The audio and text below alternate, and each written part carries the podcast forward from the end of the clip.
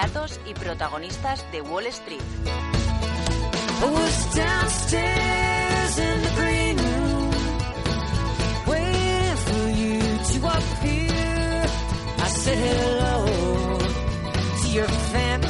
Pendientes también de Wall Street y de ver eh, cómo le sientan ese quantitative easing de, lanzado por Europa que también vigilaban. Eduardo Bolinches, director de Bolsacas, muy buenos días. Buenos días, Ana, ¿cómo estamos? Por fin ha llegado. Ya ha sacado sus cartas Mario Draghi. ¿eh? Habemos cue, por fin.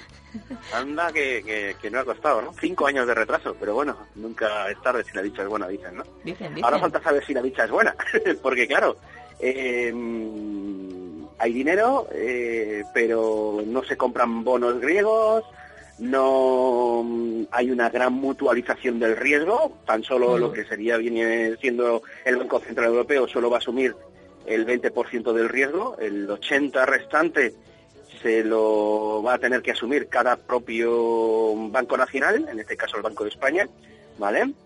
Y bueno, pues para poner un poquito en telejuicio lo que es, ¿no? Pues bueno, estamos hablando que van a acometer compras de bonos acorde a la participación de los bancos nacionales en SBCE.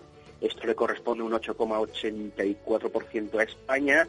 Pues mira, mal contado unos 5.000 millones de euros al mes, teniendo en cuenta que la última emisión que hizo, puntual, no mensual, ¿eh? sino una, que hizo España fue de 14.000, pues bueno, pues algo, algo es, hombre, eh, todo suma, ¿no? Entonces, el mercado de momento muy bien. Dinero, dinero es, ¿no? Que decía Carpatos hace un momento, estaba leyéndole, ¿no? Dinero, dinero es. Entonces, bueno, pues ahí están los mercados mm, alcistas, claramente alcistas. Eh, sobre todo el DAX. El DAX es un mercado totalmente exportador y con un euro donde se va yendo hacia la zona de 1.12. Ya veremos si toca luego, si rompe el 1.12, el 1.08, pues, pues están hinchando a, vender, ¿no? No sé si el viernes pasado se hacía eco de, de las colas que habían comprando iPads los suizos en, en Alemania, ¿no? Porque mientras te quitan el IVA al pasar la frontera, al volver a tu país y la revalorización del franco suizo, al final pide con paga eh, el iPad a mitad precio, ¿no? Entonces, bueno, a, exportar, a exportar, exportar por un tubo y el DAX pues tiene que tener un buen reflejo de eso, ¿no? Pero bueno, eh, mercados americanos no les viene tan de cerca, aún así técnicamente alcistas, ¿vale? Vamos a ver si somos capaces de romper el 2065, el SP, no sé si va a ocurrir, la verdad que lo desconozco, pero sí que sé que ahí hay una gran resistencia que batir, ¿de acuerdo? 2028 es el soporte, mientras no lo perdamos dentro de lo que cabe, pues tampoco pasa nada. Y ayudas o pullitas en el camino para, para conseguir la ruptura hoy, qué bonito sería, ¿no? Un cierre semanal por encima del 2065 del SP. Pues los datos de vivienda que veremos a las 4 de la tarde, eh, resultados de empresa, hoy antes de que abra el mercado General Electric, casi nada, McDonald's, menor importancia pero también de, primera línea, otro banquito también por ahí, eh, em, tenemos, em, hoy era un banco, no recuerdo cuál era el Banco em, Bank of New York Mellon.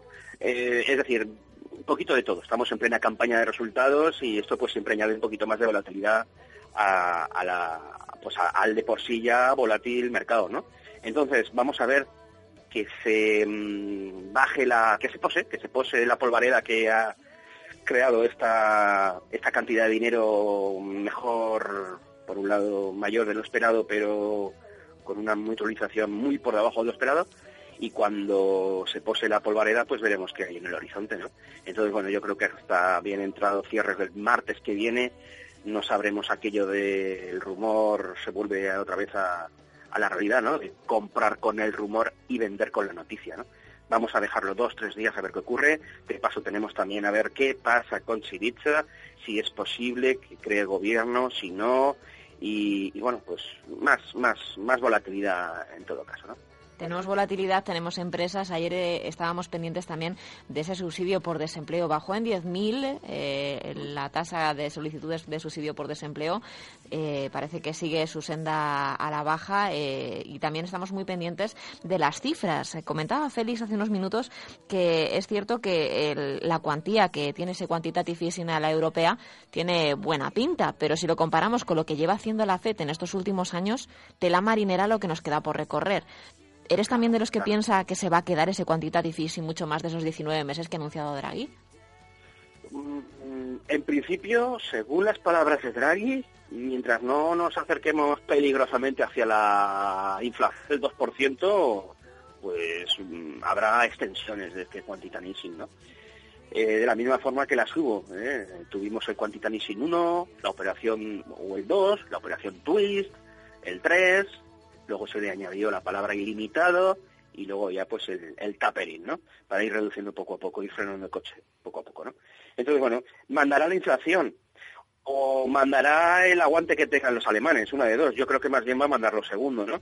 Se han vuelto a salir con la suya, con esa baja mutualización, por eso el aumento por encima, muy, muy por encima de lo esperado del importe, ¿no? Porque viene a compensar la, la, tremenda noticia negativa. Por lo tanto, no las tengo yo todas conmigo de que veamos, como dicen y he estado leyendo por ahí, por internet, que un quantitative en Estados Unidos provocó un mercado de cinco años alcista, que aquí vamos a repetir la historia, ¿no? Sí. Con subidas del 40, 50 y 60%. No lo tengo tan claro porque la, en el balance eh, los problemas siguen estando ahí. ¿eh? De la misma forma que sí que es cierto y hay que rendirse a la evidencia que el mercado de valores estadounidense pues ha, eh, extendido la, la, la, reacción alcista de todo el mercado bajista 2007-2009, cinco años, pues también es cierto que los datos de empleo, la situación macro global, pues, pues no, no, no la ha arreglado ni mucho menos, ¿no? Simplemente hay que ir a ver pues la tasa de desempleo eh, concretamente de los que están con tiempo parcial pero desean trabajar a tiempo completo, eh, sigue estando en niveles astronómicos, o el paro de larga duración, que hay que superar 45 semanas buscando empleo, es decir, siguen estando en terreno muy, muy, muy, muy elevado, ¿no? Entonces, esa es la triste realidad. Eh, la velocidad del dólar no circula, no, no, no llega. O sea, o, viene Draghi con su tanque y se pone en la puerta del sol a repartir euros, o, no va a llegar a la economía. Los bancos van a quedarse el dinero como han estado haciendo hasta ahora, ¿no?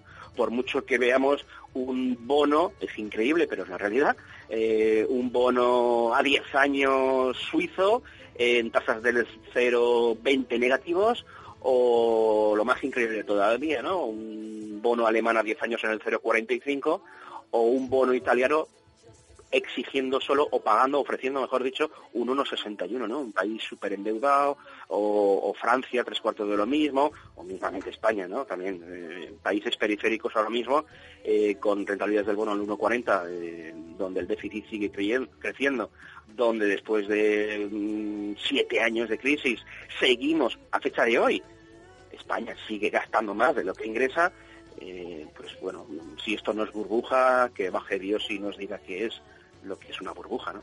Pues estaremos pendientes a ver si viene Draghi a repartir billetes, porque yo me sumo, ¿eh? Me sumo a que me caiga alguno, quiero decir. Sí, sí, no, no, es, es la única posibilidad, ya, ya, ya puedes jurar que antes se congelará el infierno, ¿no? Que veamos eso, el dinero va para lo que ha, eh, se va a dar al Banco Nacional, en este caso al Banco de España, pues 80, el, el 8,74%, se tendrá que dedicar a comprar deuda española, ya de por sí ya vamos cargaditos, ¿eh? recordemos que prácticamente el 98% de la caja de la seguridad social, la famosa hucha, que en cuatro años es, va a ser historia a este ritmo, y pues va toda cargadita de, de, de deuda española y miedo me da cuando el tipo baje toque suelo y empiece a girar, ¿no? O sea, es que ya echaremos mano de, la hucha y encima perderemos, ¿no? Con el activo que compramos en su momento. Entonces, bueno, pues más, más concentración de riesgo y más pelota. En definitiva, más burbuja. Bueno, esperemos, esperemos que no, que no estalle en cualquier caso eh, cuando estemos delante, por lo menos que nos pille en alguna isla paradisíaca. Eduardo Bolinches, gracias por estar con nosotros una semana más y a ver cómo va el cierre semanal y a ver cómo van esas elecciones griegas. El próximo viernes tenemos menos incógnitas sobre la mesa ya con Draghi y Grecia solucionadas, así que charlaremos a ver eh, qué nos da también el panorama micro y a ver y a ver cómo se lo toma el mercado. Importante. No creo que estemos en estos niveles, o estaremos mucho más arriba o mucho más abajo. Venga, feliz fin de semana a todos. Un saludo.